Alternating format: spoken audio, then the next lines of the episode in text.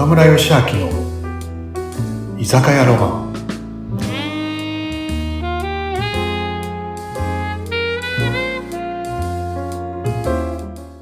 船見さん、皆さん、今日もこんばんは。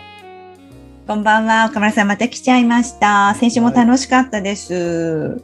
いらっしゃい。今日もいつもの？うん、いつものお願いします。じゃあね、今日も乾杯で。乾杯。乾杯。雰囲気がいい。えところでさ、うんうんうん。さん、福岡って行くことある？福岡ね、いや、あんまりない。2回ぐらいしか行ったことないです。あー僕、福岡好きでう、んうんうん。大体2ヶ月に1回くらい行くんだけど、あそんなに行くんですね。そう、そのね、大きな理由に、僕ね、南蔵院っていうお寺があるんですよ。福岡に。南蔵院っていうね、うんうんうんうん。南の蔵の院って書いて南蔵院ですけどね。うん。で出会いはそこの南蔵院っていうお寺って、うん40メートルのお釈迦様が横たわってる40メートルってすごいですよ。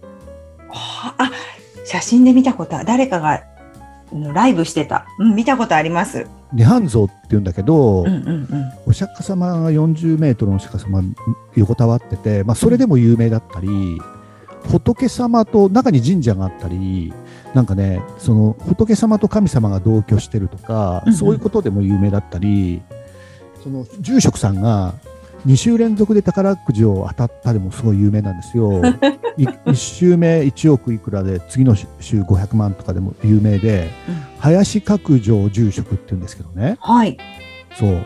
で、ご来神って聞いたことあります雷が落ちた木のことをご来神って言うんですよね。そのご来神がね、あって、そのご来神ので作った数珠とかすると、何、願いが成就するとかっていろんな、えこういろんな有名なんですけど、うんうんうん。僕そこも全部好きなんですけどね、そこのうん林角城住職のうんお話がすごく大好きで、へえ、どんなお話されるんですか？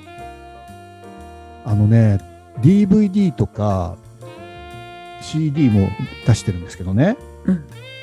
心豊かに生きるとか、同業二人とかいろいろ出してるんですけど、僕、本当ななんかね、あれです、皆さんね、僕あの、岡村ロマンのミーティングとかでもよくみんなに一緒に見てたんですけどね、あのすごくいいです。僕そこが、そう、で、きっかけは、その林角城さんのお話、講演もやってるんですけど、そこのお話を聞いて、あ、ちょっと南蔵院行ってみたいなってって言ったら、またそこもすごいとこで、うんうんうん。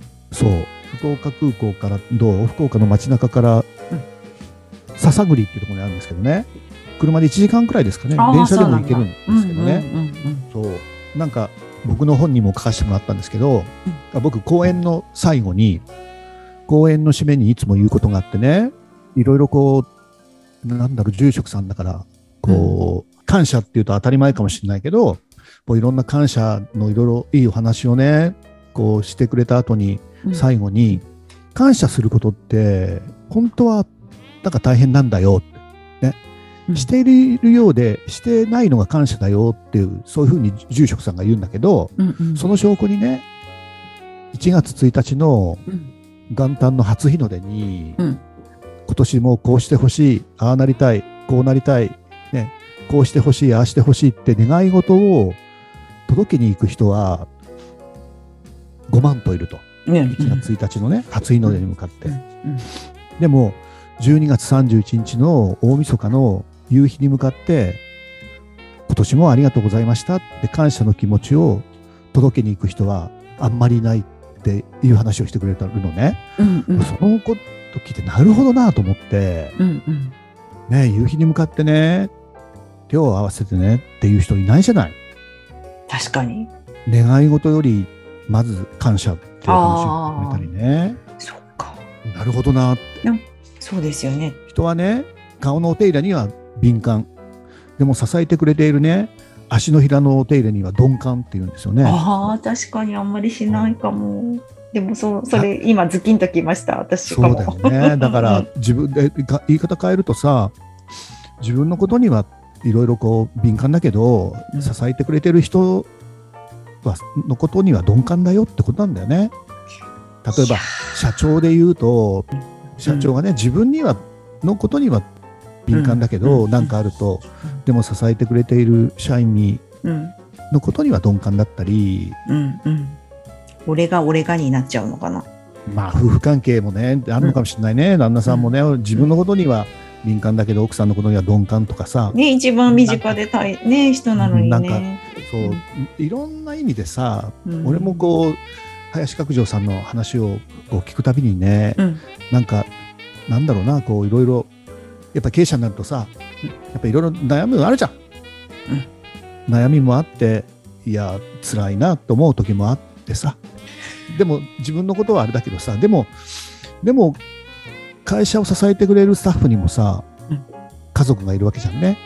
そうですよね。そうでも彼らのことをなんだろうなあの本当敏感になって考えてあげなきゃなとかっていうのをね、もうその林角城住職の話を聞くとねうん。うん。なんていうんですかねまた、なんだろうね気を引き締められるというそか。だからね僕ねうん、で人間ってねあのバカだからうんそう思ってもんまた時間経つと忘れちゃうからね 定期的にこういう、ねそっ、か。うん。そう話を聞いた方がいいと思うんだよね。心の選択をするような感じですよね、岡村さん。そういうのがあってね僕うん2ヶ月に1回は、そのそれで、そうそうそうなんかそういう会みたいなのがあるの？じゃなくて、もう自主的に2ヶ月経ったらもう行きますみたいな感じで、先生、なんておっしゃるんですか？住職のはや方林角城住職です。住職、はい。今回も行っていいですか？みたいな感じで。あのあの住職には会わないですよ。そこにあの南蔵院に行くだけです。住職には会えないんで。そう住職は僕たった一回だけお会いしたことはあるんだけど、うん。うん、なかなかお会いできない方なんですね。お会いできない。うん。あ電話していけば会えるかもしれないですけど、うんでもそうなんですよ。僕そその住職の話はね DVD で聞けるんで、あれなんですけどね。でもすごいですよ。僕会社でよく DVD をみんなに流してたんですよね林角城住職の、そしたら一人ちょっと店長でいい成績をね、もういい成績上げてくれた子いっぱいいるんだけどちょっとご褒美にさお前があの行きたいところで連れてってやるよって言った時に、あの何年前かな？もう56年になるんだけど結果出した店長にねお前頑張ってるからちょっとお前が行きたいところ俺連れてってやるよって言ったらその時に南蔵院行きたいですってなって。そう。すごいねってなって、うん。じゃあ南蔵院行こうって言ってそしたらそのね若者が林角城住職に会えますかねって言うからいやーめちゃくちゃ忙しいから会えないと思うよって言ってたら、うん。あその彼がどんな芸能人に会うよりも会いたいらしくてもういろいろき南蔵院の中に僕聞いてきますって言ったら最初はいないって言ってたんですけど 最後には出てきてくれて。なんか芸能人と写真を撮るかくらいにあれでしたよ。いやーよかったですね。あ思いが通じたんですね。その店長さんの思いがね、角城先生に通じたんですね。ーそうなんです、ね、でもそうやってみんなに会ってくれるわけじゃないと思いますけどね。と思いますよ。それで DVD ねくれて、うんうんうん、DVD をせっかくね、し静岡から来てありがとうねって言って、そのさっきのね、うんうん DVD をもうプレゼントしてくれて、うん僕らにね、うんうんそう。で、数珠をくれてね、プレゼントをくれえて、ね。よかったですね。そうなんですよね。だからね、皆さんもうん、もし機会があればね、うん南蔵院、福岡にある、篠栗にある南蔵院というお寺にね、ぜひ、ね、行ってみたらいいかなと思うのと、林住職のね、はい。話を、まあ、YouTube でも出てる？あ、本当でですか？じゃあチェックしてみます。。あんまり出てなかったけど、一つ二つ出てたかな。あ、本当ですか？わかりました。感動のお話とかね、いいお話がね、いっぱい詰まってる。うん人にとって、人の心を作るっていう意味ではね、うんうんすごくね、いいお話がいっぱいあるんで、ぜひなんかね、聞いていただきたいなと思います。わかりました。じゃ奈良さんも機会あったら、ねあはい。ぜひ、ね、まずネットでチェック林してみます。角城さん、はい林角城さんの話聞くと、絶対南蔵院行ってみたいなと思うんだよね。うんそうなんですね。そう。で行って、ね、前の日はさ、あの中洲あたりでうん一杯やってさ、や、一杯やればいいの？一杯やって飲んで、あの中川という川のほとりにさ、はい。おしゃれな居酒屋さんや、じゃあ、うん。向こうは屋台で有名なのね。うん。そう。で一杯やって次の日には南蔵院行って、うん見どころいっぱいあるんでねわかりました。ちょっとじゃあ、心の赤落としにちょっと行ってきます。ね。うん。ありがとうございます。はい。じゃあ、また来週にしようかな。今日も早いね。早い。あっという間です、時間。という間だね。うん。で来週も待ってるかな。はい。じゃあ、待っててください。皆さんも待っててください。今日も気をつけて帰ってね。はーい。はい。はい。じゃあね、おやすみなさい。さよなら。はい。